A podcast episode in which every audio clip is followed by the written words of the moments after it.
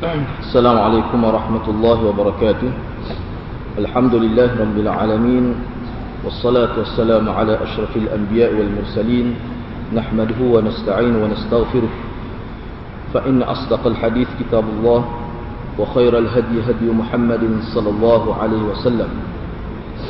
وشر الأمور وشر الأمور محدثاتها وكل محدثات بدعة وكل بدعة ضلالة وكل ضلالة في النار. لله bersyukur kehadrat Allah Subhanahu wa taala kerana dengan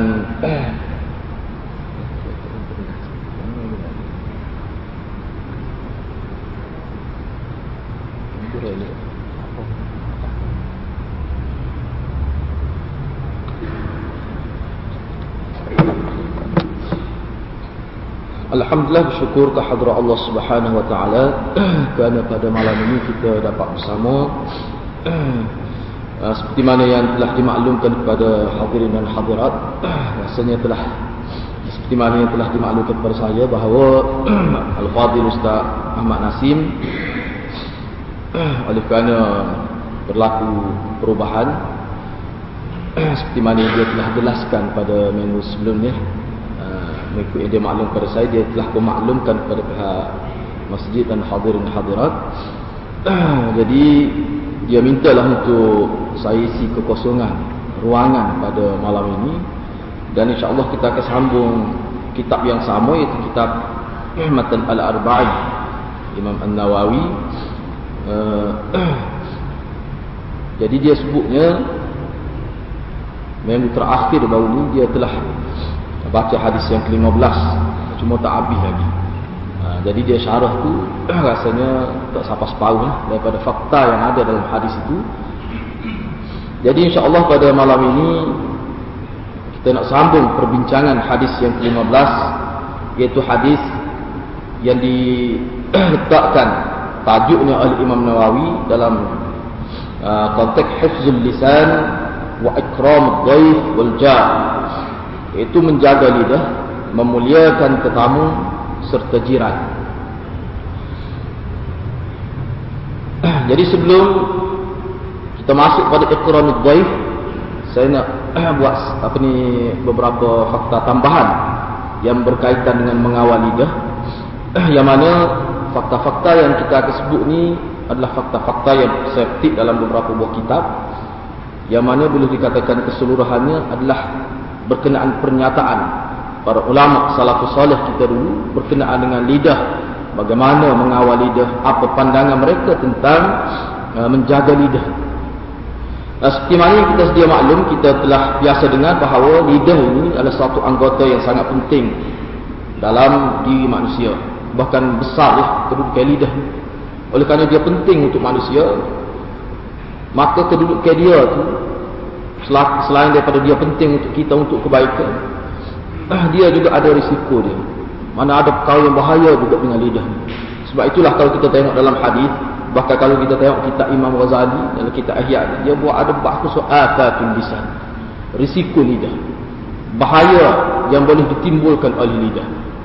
Bahkan setengah-setengah ulama sebut semua kejahatan ni mesti berkait dengan lidah. Kok hati tu duduk dalam tak ada siapa tahu Kok luar. Kalau sekadar duduk dalam hati, kejahatan yang berada dalam jiwa dalam hati manusia, dia tidak akan merebak. Umumnya, kejahatan yang ada dalam hati manusia boleh merebak melalui anggota yang paling besarnya lidah. Kejahatan boleh juga mengalir keluar melalui tangan, kaki, mata dan sebagainya telinga. Tetapi yang paling besar, saluran yang paling besar untuk keluar kejahatan daripada tubuh manusia adalah melalui lidah. Kerana lidah ni dia disebut sebagai juru bahasa dia yang akan sebut sesuatu yang dikehendaki oleh hati. Kalau tangan ni ada juga tetapi tidaklah nyata, tidaklah kesan dia sangat besar seperti mana lidah. Ha, sebab itulah orang Arab kata innal kalam malafil fuad wa innama ju'ila lisanu 'ala al-fuad dalila. Mana penyair Arab tersebut lidah dia juru bahasa tu. Dialah bila hati kita nak kata sesuatu, nak bagi orang faham, maka peranan lidah lah Walaupun ada juga melalui anggota lain, ah, kaki, ah, tangan dan sebagainya. Misalnya kita tapau, tak payah ya Allah tahu lalu marah tu. Tak siapa kena siapa lebah tu, tak kata khabar lagi orang nak marah tu. Tak payah ya tu. Tapi pupuk mana pun kesannya gitu. Tapi kalau lidah ni, banyak perkara. Sebab itulah Nabi SAW sebut. Dalam banyak hadis lah. Banyak hadis sebenarnya. Misalnya Al-Muslimu man salim al-muslim min lisanihi wa yadihi. Orang Muslim sebenar. Hak sebenar. Muslim yang tidak sebenar ni banyak. Muslim yang sebenar. Dia guna alif lam lil haqiqah. Muslim yang semati. Yang dikendaki. Yang dibentuk oleh Nabi. Sebab sahabat itu Muslim sebenar. Nak jadi lagi tu, dia ada ciri-ciri dia. Misalnya lidah dia tu, orang, orang tak sakit hati ke lidah dia. Orang selamat daripada gangguan lidah dia. Dan daripada tangan dia. Cara tu itu salah satu ciri Muslim yang sebenar. Dalam hadis lain Nabi ada sebut makum dia Nabi isyarat. Ada setengah kata Nabi pegang lidah dia. Nabi jelas Nabi pegang lidah dia. Ha ni tengok ni ni anggota walaupun nampak lembut, lembut saja nampak zahirnya, fizikalnya, tetapi jangan tu perangai dia tu besar sangat lidah ni. Dan tuan dia tu boleh masuk neraka, cepat nak masuk neraka kih dia. Dan saya tengok dalam apa ni kenyataan hak uh, Ustaz Nasim sebut apa ni dia catat dalam slide ni ada dia sebut tu maknanya lidah ni hebat ke hebat dia ni dia bergerak sikit boleh jadi pahala lagi. Dia bergerak sikit bunyi sikit lah. Daripada dia dia boleh buat dosa lagi sikit saja. Dan lidah ni juga boleh. Kalau kalau bak kata kat orang memang dia lah. Dia boleh kata kepada orang hidup dia boleh kata kepada orang mati dia boleh lakar lidah itu ha, kelebihan dia. Dia boleh buat dosa lebih daripada anggota lain. Kalau kita kata kaki tangan kalau dia nak dosa terbatas sebenarnya. Boleh jadi dia boleh sepak dia boleh kita kata kendai orang berada di hadapan dia sahaja. Tapi kalau lidah ni untuk dapat dosa daripada lidah ni orang mati dah boleh. Dia sumpah pada orang mati. Dia fitnah orang mati. Ha, fitnah orang telah mati. Dosa. Itu semua tu kerana lidah. Sebab tu kata lidah ni berat. Anggota yang paling lembut tapi risikonya paling besar. Sangat teruklah lidah ni bahkan Nabi sebut bila Nabi ancam dengan neraka tu cerah tu mana benda tu sangat bahaya. Lidah Orang lain kita pun faham. Lidah. Bahkan setiap bangsa pun faham. Lidah ni memang bahaya. Sehingga ada disebut mana kita ada kerana pulut badan makasarat apa ni kerana pulut apa ni? Uh, satan binasa kerana mulut badan merasa. Dalam perucapan bahasa Melayu itu oh, kita dulu cuba menggambarkan lidah ni suatu anggota yang boleh menyebabkan manusia masyarakat dan tak kena gaya kalau tak kena kawal kalau kita tak pandai nak kontrol dia maka sangat besar risiko dia. Jadi saya tidak nak sebut banyak benda-benda itu kerana Al-Qadhi Ustaz Nasir telah pun sebut. Cuma saya nak sebut malam ni ya, pernyataan-pernyataan, kenyataan ulama dalam banyaklah dalam banyak kitab kita tengok. Bagaimana pandangan salafus soleh kita dulu. Soal masalah Nabi itu tu dah. Kerana hadis ni kita sudah dengar ada banyak tu. Bagaimana pandangan sahabat, tabi'i, tabi'i, tabi'i dan ulama-ulama yang tercatat nama dalam sejarah ketika membahas ketika peranan lidah ni. Kalau nak banyak sungguh tengok dalam ihya ada satu bab khususnya afatul lisan. Panjang cukup panjang dibahas oleh Imam Al-Ghazali. Ah, jadi sebelum ah, saya kita tengok dalam slide ni, ah, saya nak baca lah sekali lagi hadis ni. Malik kita ulas sekali lagi. Yang mana hadis yang menjadi pokok perbincangan kita adalah hadis yang ke-15 dalam susunan matan al-arba'in Imam An-Nawawi An Abi Hurairah radhiyallahu anhu qala qala sallallahu alaihi wasallam man kana yu'minu billahi wal yawmil akhir falyakul khairan aw yasmut ومن كان يؤمن بالله واليوم الآخر فليكرم جاره ومن كان يؤمن بالله واليوم الآخر فليكرم ضيفه rawahu Bukhari wa Muslim. Dan hadis ini diriwayatkan oleh Imam Bukhari dan Muslim.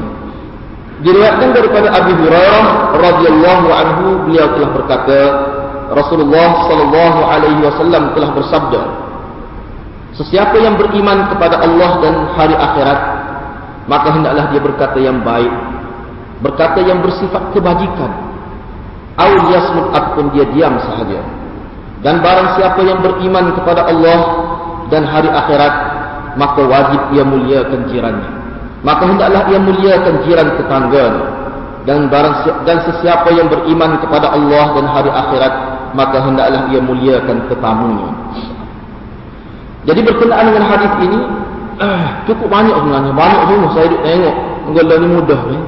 Eh, kita nak tengok kenyataan mudah ni dalam sistem teknologi ni. Cukup banyak. Cuma ni saya nak saya catat di sini beberapa kenyataan. Uh, ini sebagai fakta tambahan berkaitan mengawal lidah. Uh, misalnya Imam An-Nawawi telah membuat perbahasan yang khusus dalam kitabnya Al-Azkar berkenaan penjagaan lidah antaranya kata Imam Nawawi. Dia wajib pada setiap mukallaf memastikan setiap kata-kata yang keluar dari lidahnya ada kemaslahatan. Mesti pasti atau mesti pasti. Kita kena pasti dulu. Setiap kali bila kita nak bercakap apa saja kita kena pasti ada maslahat. Beliau menyebutkan lagi, ini dalam kitab yang sama lagi. Dia kata jika seseorang merasakan bercakap atau diam sama-sama mempunyai kebaikan. Kalau bercakap dengan tidak bercakap, bagi dia sama-sama untung, sama-sama rugi. Berada di mustawa. Mana sama? Lagu mana nanti? Setelah dia fikir, kalau dia kalau dia sebut benda ni, apa sajalah. Kalau dia sebut, kesan dia maknanya positif ada dan keburukan ada misal sebagai contohnya. Ataupun kau tak sebut pun tak apa. Apa lagu mana tu? Dia nak sebut ke dia mengikut pandangan Imam Nawawi dia kata kalau dia fikir kalau dia sebut dengan tak sebut sesuatu yang ni dia cakap ataupun dia dia sama saja kesan dia dia kata hendaklah dia diam maka baik dia dia lagi. Kerana apa kerana diam itu dia lebih menghampiri sunnah lebih dekat kepada sunnah Nabi sallallahu alaihi wasallam. Bahkan kata Imam Nawawi lagi, jika seseorang ragu-ragu tentang adanya kebaikan dalam kata-kata dia, dia ragu, ada ke tidak kebaikan? Ini tidak jelas lah. Maka lebih baik dia tahan kata-kata dia. Tak sah. Itu dia. Itu dia. Kerana apabila seseorang bercakap, maka terbukalah ruang fitnah. Sebab kalau bercakap, dia terbuka ruang fitnah. Kalau dia tak bercakap, tertutup ruang fitnah. Ini kalau dia ragu kata-kata dia. Benda ni berlaku dalam kehidupan kita. Kita berkawal, kita manusia ni kejadian Allah yang hidup bermasyarakat. Sama ada di pejabat atau di mana saja. Kadang-kadang bila dia bercakap tu dia kuasa eh, kalau aku sebut ni mungkin akan berlaku ni. Ah, mungkin. Itu berlaku tarajud dalam diri dia. Ragu-ragu. Tu nak lagu ni. Baik dia dia. Tak usah bercakap. Cara tu. Allah beri rasa gitu tu. Allah nak tolong dia lah tu. Dia kira begitu. Lebih baik dia. Dengan dia itu akan tertutup uh, pintu fitnah itu akan tertutup. Ini kenyataan Imam Nawawi. Kitab yang sama, ini saya rentah ni dia pandai lagi dia saya rentah. Imam Nawawi juga ada menukilkan kata-kata Imam Ash-Syafi'i semasa dia hurah hadis ni, hadis yang kita sudah baca dalam ni, Imam Nawawi ni, kitab dia ni. Cuma dia sebut dia hurah tu dalam kitab lain. Jadi bila dia hurah ini salah satu benda yang dia sebut adalah kata-kata Imam Ash-Syafi'i rahimahullah. Apa dia kata-kata Imam Syafi'i? Jadi waktu dia sebut rupanya dia sebagai ingat pada kata-kata Imam Syafi'i. Apa Imam Syafi'i sebut? Imam Syafi'i kata, "Idza arada al-kalam fa alayhi an yufakkira qabla kalamih fa in zaharat lahu al-maslahatu takallama wa in shakka lam yatakallam." Artinya, jika seseorang mahu bercakap, maka wajib berfikir terlebih dahulu. Jika ia yakin ada kebaikan, maka teruskanlah. Tetapi jika sebaliknya, maka diamlah. Tapi kalau dia fikir tak ada kebaikan, itu sakit je. Itu dia. Syok. Dia ragu-ragu. Tak adalah. Ada dia. Tak sah. Ini maknanya pesanan daripada salafus salih kita dulu. Imam Ash-Syafi'i. Bapa tu, bima takut tersalah. Sebab kalau tersalah, patut, ya gini mau banyak ni. Banyak nak kata ulama cukup banyak. Kenapa ulama prihatin sangat? Kenapa Nabi tegas sangat masalah bercakap, masalah berbicara, masalah berinteraksi menggunakan lidah ni? Kenapa Nabi tegas sangat? Karena bahaya tu. Cuba kita gambar. Nah, dengan sebab silap kita bercakap, rosak nama orang. Cuba kita fikir. Lepas tu kita pun tak jumpa dah dia. Nak minta maaf ke tak ni? Sedangkan setiap benda yang berlaku atas dunia ni, tolak hati sekal. Kalau untuk hati tu lain hal. Bila keluar saja dalam tu anggota zahir, dia ada hukum dia. Hukum dia. Mesti ada hukum. Silap cakap. Kadang-kadang kita boleh tersilap. Waktu banyak dia hawa hidup kecek, kita pun sebut juga sedangkan benda tu fitnah. Mana kita menyambung lidah syaitan. Nabi kata dalam hadis. Lepas tu dosa kita tu.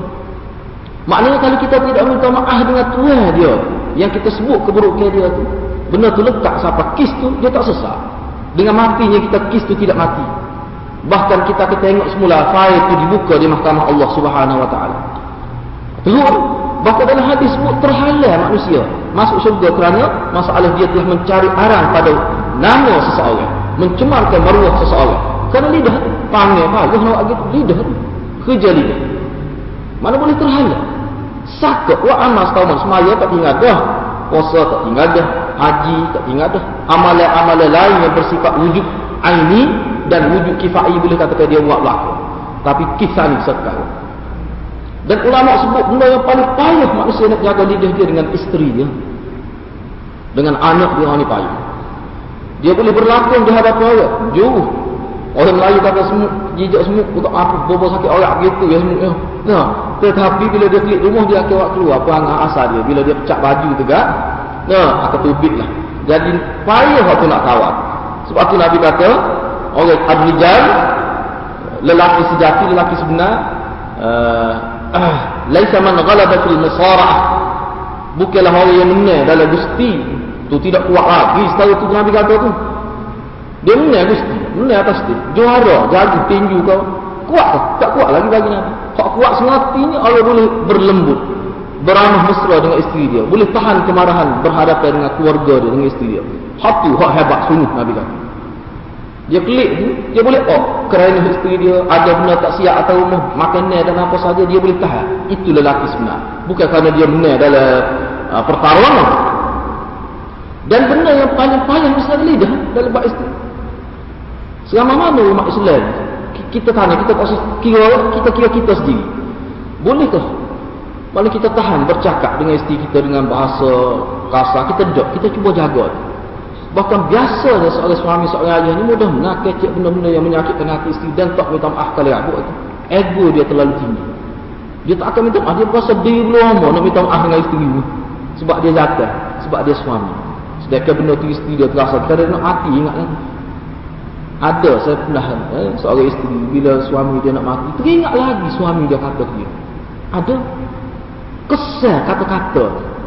Sebab tu dalam salah satu syair Pak Ustaz Nasir mari tu, ya, mana luka kena pedang. Boleh bertahu. Tapi luka kerana kena hirisan lidah ini, dia tidak boleh bertahu. Kesal. Tok laki tu sakit ingat-ingat dia tengok lagi. Sebut lagi ke anak. Tapi tak boleh muka suami. Kau nak ikut dia kata kau mok dulu, ha, tu dia. Tubik lagi suami nak mati ingat-ingat. Kesal kata-kata. Berat tak berat. Lepas tu patut laki dia tak minta maaf. Lepas tu dia pula tak ampun lah. Kalau dia ampun tu tak apalah sesat lah kira-kira ni. Tapi nak itu Lepas tu berjanji dengan anak. Bohong dengan anak. Royak nak beli kata tu. Bukan main-main. Tu Nabi tak begitu. Bahkan Nabi tak benar pun kita usik kanak-kanak ni. Dengan aku dan sebagainya. Benda yang boleh menakutkan dia. Jadi jatuh hemah dia semangat. Tak boleh. Nabi ajar. Sebab kalau kalau seorang ayah tu membiasakan diri bercakap dengan anak dia menjanjikan sesuatu menggunakan bahasa tiba-tiba dia tidak tunaikan dia memberi kesan yang sangat buruk kepada emosi anak dia tanggapan anak dia. Kesan sangat buruk. Dan benda tu dosa tu. Bukan saja tu. Jadi kena beringat. Ha, kena beringat. An-Nawawi berbicara lagi dalam Al-Adhkar dalam Al-Adhkar dia sebut lagi. Ini di perenggai yang lain saya petik-petik sebab dia banyak disebut ni. Cuma kita ambil apa yang kita rasa sesuai lah kata Imam An-Nawawi lagi banyak bicara tapi sepi dari zikrullah akan mengeraskan hati. Sesungguhnya manusia yang paling sukar mengingati Allah adalah mereka yang keras hatinya. Ini kata Imam Nawawi. Ini saya terjemah dalam kitab dia Al-Azkar hadis Imam Nawawi kata Orang banyak kecek tetapi tak ada rasa nampak ingat pada Allah. Kecek juga bak dunia aja. Mana sepagi kecek tak bunyi ingat pada Allah. Kalau dilatih gitu, diajar gitu, dibudayakan begitu bercakap, kesal dia apa dia? Jadi keras hati. Imam Nawawi kata, bukan kita. Imam Nawawi ni orang yang mengabdikan diri kita kepada agama. Kau wakil jalan. Jadi khilaf dia ni nikah ke tidak Ibn Nawawi. Khilaf nak ayat ni tak percaya, tak ingat. Supaya Imam Syafi'i juga. Khilaf ulama. Siapa ada kata jenis nikah tapi mekah ya apa? Tak boleh tinggal kita dia bini dia kecil hati. Duk pergi kita semua. Nikah dengan kita duk pergi kita. No, dia hati dunia, hati minta syurga. Ada ulama kata begitu. Setengah kata dok memang tak nikah pun. Khilaf pula situ. Ah ni, orang lagi ni. Kalau kita nak dengar pandangan kalau pandangan ulama-ulama sebenarnya kita tak say letak perhatian sebagai perhatian kita lagi tak tahu lah siapa dia lagi kita nak dengar. jadi boleh jadi ke hati tu. Supaya dengan Hafiz Ibn Hajar sebut juga. Hak ni bak cakap. Kalau Hafiz Ibn Hajar kata kalau seseorang tu aktiviti dia cara benda harus je, benda aksesori. Duk cara ke pasar bunga, duk cara ke langsir, benda hak tu dia duk habis dia tak ada mikir sedekah, tak ada mikir pada ibu bapa tak ada mikir pada usus. Lama kelama eh bukan selalu lama kelama eh kalau dibiarkan begitu tidak dirawat, bahkan dibuat sesuai hati hidup dia begitu tak rasa langsung rasa bersalah, dia boleh hilang sifat sedekah kata Hafiz Ibn Hajar. Boleh hilang sifat sedekah. Bila hilang, tu nak lari pula, tak tahu bila. Hak ni, bak bercakap. Kalau bercakap tu, banyak bercakap dan tak ada pula poin-poin fakta-fakta yang ada unsur zikrullah, maka lama kalau anda boleh jadi keras hati. Dan orang yang paling suka nak ingat kepada Allah adalah orang yang keras hati. Salah satu zikrullah adalah taubat. Maknanya orang yang duk cakap benda-benda dunia sahaja ni payah nak bertaubat. Sebab salah satu zikrulnya taubat. Tak tahu bersalah. Khairul qatta'in at-ta'ibun. Sebaik-baik yang bersalah ya mana bertaubat. Bila keras hati tak ada. Payahnya bertaubat. Walaupun dia seorang Islam. Sebab tu kadang-kadang kita lemah tengok orang Islam apa Islam yang teruk gini pun. Mungkin kerana keseksa benda ni. Dia dia duduk kedai kopi, tiga jam, tak akan gagal lagi ni. No, dia duduk buah, piyah. Tak lepas piyah tu, Islam Jadi benda-benda gitu. Jadi kita sebagai orang awam kita tidak tahu punca kita jadi kehatian ulama sebut. Punca manusia jadi kehati. Ha, sebab dia ni walaupun tidak betul secara fizikal tapi dia betul rohani. Dia reti bab para ulama. Dalam kitab lain disebutkan bahawa Fudail bin Iyad Fudail bin Iyad dia berkata ini hidup ni seribu apa ni seratus tahun lebih selepas zaman Nabi saya catat kenyataan dia sebab kita pun jauh-jauh dengan Fudail bin Iyad. Siapa dia Fudail bin Iyad? Apa kata-kata dia? Fudail bin Iyad berkata, sesiapa yang menganggap bicaranya sebagai amalan yang dicatat, maka awasilah bicaranya agar sentiasa bermanfaat. Kalau seseorang itu anggap bahawa hak dia sebut ni sebagai amalan, sebagai amalan yang dicatat oleh rakib dan atid, ada kena ingat. Kecuali dia tidak anggap begitu. Kalau dia anggap begitu, mana dia kata apa yang dia sebut ini sebagai amalan. Supaya semaya amalan. Puasa amalan. Semua itu dicatat. Kalau dia anggap ucapan dia yang tua dia bercakap seharian itu sebagai amalan yang dicatat oleh rakib dan atib. Maka dia kena berwaspada. Maka awasilah bicaranya. Agar sentiasa bermanfaat. Kena beringat. Sesuatu perbuatan yang keluar daripada kita ni kalau tak kena kaya, dia boleh jadi dosa. Walaupun semaya sendiri. Mari masjid ni tentu dah boleh pahala adalah hadis. Tetapi kalau tak jaga disiplin, disiplin mari masjid boleh dosa, tak boleh pahala. Kenapa nak mari masjid masuk boleh pahala tu mana? Semaya nak suruh ada tenaga semaya sehingga mampu mencegah benda jahat. Apa ni inna salata tanha 'anil fahsya'i wal munkar tu semaya lagu mana? Semaya yang ada tenaga, semaya yang ada power, super power kita tu. Nak boleh ada lagi tu, tu dia kena semaya betul-betul serupa dengan Nabi sallallahu alaihi wasallam. Bak masa ambil ambil wuduk dah kena jaga dia isbagul wuduk itu dah kena jaga kalau ni pun begitu lah juga lidah kita apa betul dia ada disiplin dia langgar disiplin itu. Ah kita akan terima lah kesal dia. Sangat parah. Tak kena gaya boleh sampai masuk neraka. Ih, gagal jaga lidah ni. Itu kata Fudal bin Iyad. Jadi saya nak sebut sikit berkenaan dengan Fudal bin Iyad ni. Sebab kita pun jaya-jaya juga dengan ni ah. dalam kitab Al-Ikmal Lirijali Ahmad dia ada sebut. Siapa dia? Apa ni? Fudail bin Iyad. Fudail bin Iyad ni dia lahir pada tahun 105 Hijrah. Ha ni awam nak lagi ni. Ha 105 Hijrah tabi'i tabi'in. Wafat pada tahun 187, 187 Hijriah. Dia ni mengajar di Masjid Haram. Syekhul Haram Al-Makki dia ni dia berkhidmat di bukan di Masjid Haram di Tanah Haram. Dan dia ni adalah antara akabirul Ubadis uh, Sulah Dia ni antara ahli ibadat yang baik Ahli ibadat yang ikut sunnah Sebab dia orang alim Dalam hadis dia ni Tiqah Dia ni Wakana tiqatan fil hadis Dia ni seorang yang tiqah dalam hadis Ramai. Mana orang yang terima hadis daripada dia. Salah satunya Imam Ash-Syafi'i. Imam Ash-Syafi'i ambil hadis daripada dia. Fudail bin Iyad. Dia ni lahir di Samarkand. Samarkand. Dia lahir di Samarkand. Walaupun asal keturunannya dia di Kufah. Fudail bin Iyad ni asal dia di Kufah. Tapi mertua dia berhijrah pergi ke Samarkand lahir dia sana. Kemudian bila dia besar dia balik ke Kufah. Dia mati di Kufah dia. Cuma dia ni pernah duduk di di tanah haram lah berkhidmat situ, tapi dia mati di Kufah. Dicatatkan dalam kitab bahawa antara kata-kata dia yang masyhur, dia kata wani. Ini dalam bab tarbiyah, dalam bab pendidikan. Ada kata wani. Dia teman arafan nasa istarahat. Sesiapa yang kenal seseorang, dia akan rasa lega. Dia akan jadi tenang. Ha, kalau tak kenal, dia tak tenang. Tak tenang, masa tak selamat lah. Kena kenal orang. Ha, sebab itulah kena belajar.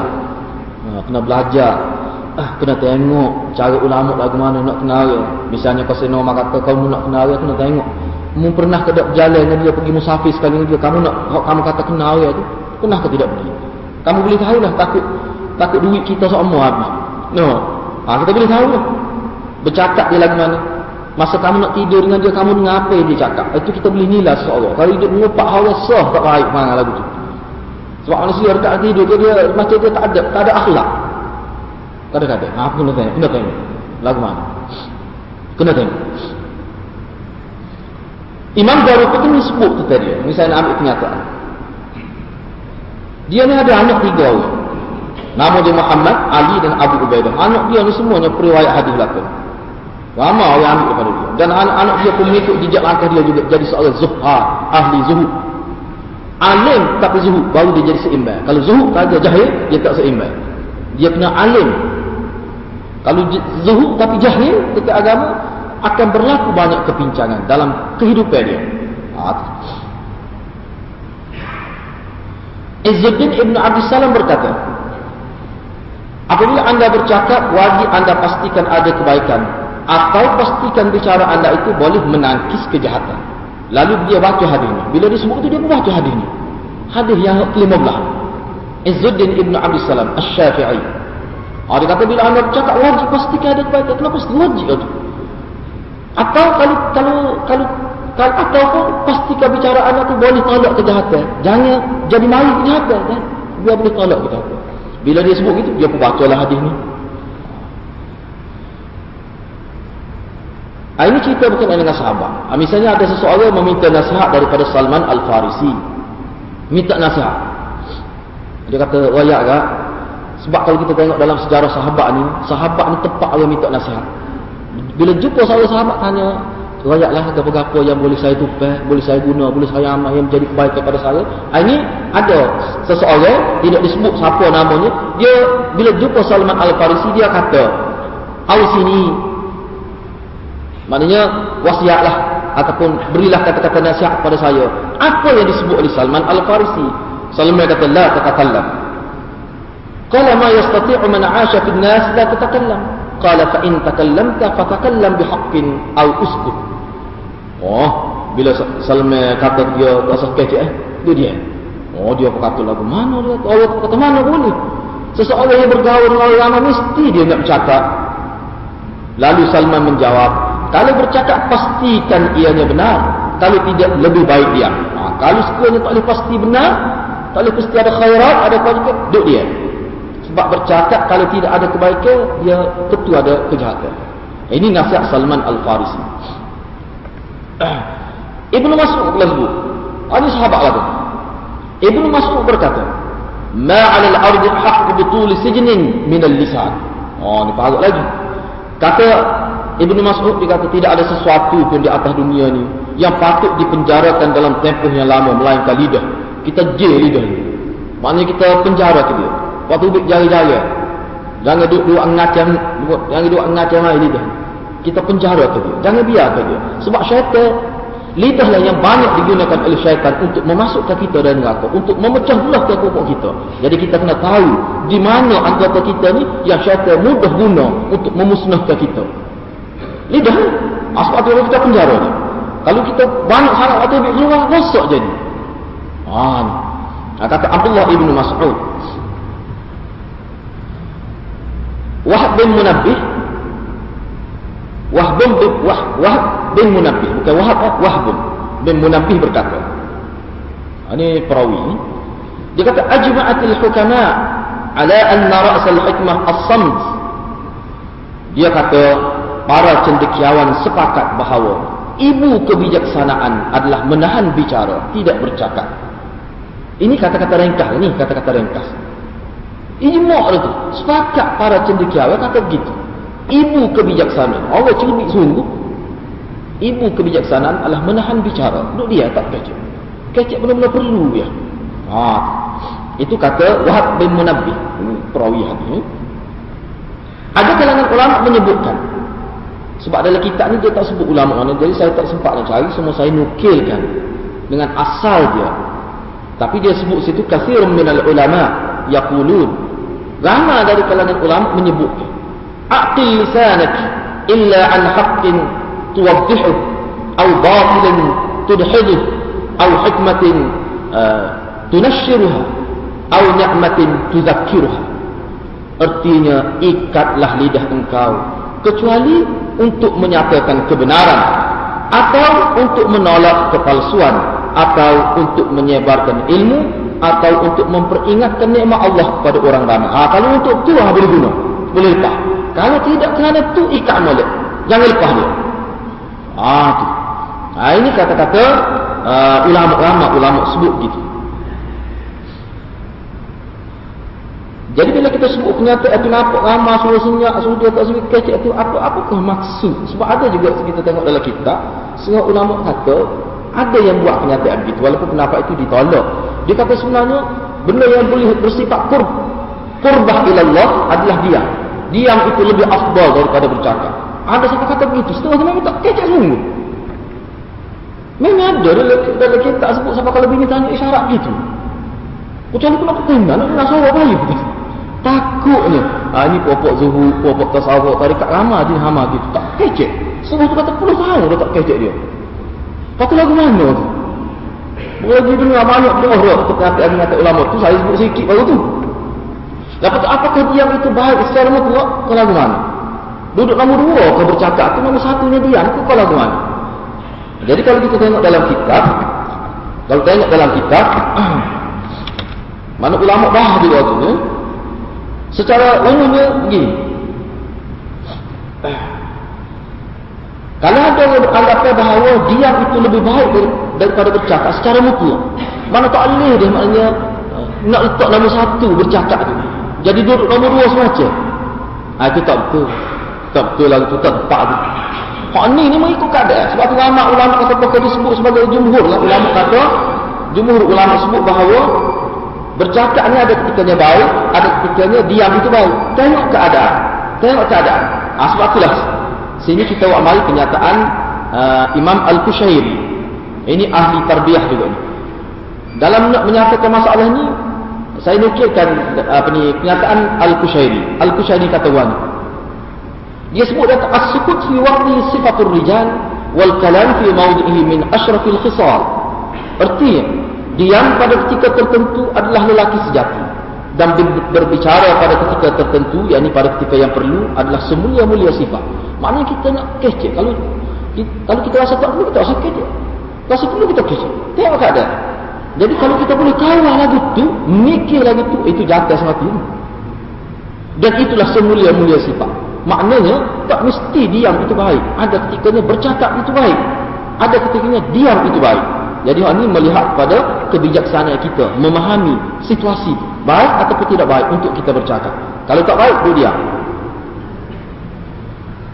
Perintah agar berbicara dan diam tidaklah berlaku secara mutlak bahkan ianya mengikut keadaan. Ahnaf bin Qais pernah ditanya. Ahnaf bin Qais pernah ditanya. Mana kalau lebih afdal antara diam dan berbicara? Dia jawab berbicara lebih afdal. Oh dia kata berbicara lebih afdal. Kerana diam hanya berguna untuk tuannya saja. Manakala berbicara akan berguna untuknya dan orang lain. Jadi ulama sebut kata-kata ahnaf ni hanya berbicara dalam kebaikan. Kalau duduk dia tidak menyebarkan ilmu ataupun duduk dia boleh katakan tertutuplah ruang fitnah tapi benda tu untuk dia je tapi kalau orang tanya kamu apa tak sewayak juga ah itu tak boleh maknanya kita tengok keadaan kok mana kok kata-kata Anah bin Qais ni melihat keadaan eh. tapi bagi dia bercakap aja lebih Sebab Nabi bercakap. Semua-semua Nabi bercakap. Bahkan lidah itu. Ketika Nabi Musa bertemu dengan Fir'aun, doa, doa berkait dengan lidah. Sebab dia Nabi. Komunikasi ni kita kata saluran dakwah paling besar. Kuku mana pun dia lebih. Tapi ada ketikanya dia boleh menjahanam ketua dia. Ah gitu ya. Ah, jadi itulah beberapa perkara yang kita boleh sentuh pada malam ini eh, yang berkait dengan hadis ini. Jadi dua lagi ya. Dua lagi kira-kiranya mana fakta yang ada dalam hadis itu insya-Allah kita bincang minggu hadapan. Uh, jadi rasa setakat itulah untuk uh, malam ini insya-Allah pada minggu akan datang kita akan bincang pula berkenaan dengan ikram. Uh, apa ni jiran dan ikram baik buat baik pada jiran dan buat baik pada tetamu tu dalam konteks agamanya macam mana. Jadi rasa setakat itulah wabillahi taufiq wal hidayah. Wassalamualaikum warahmatullahi wabarakatuh.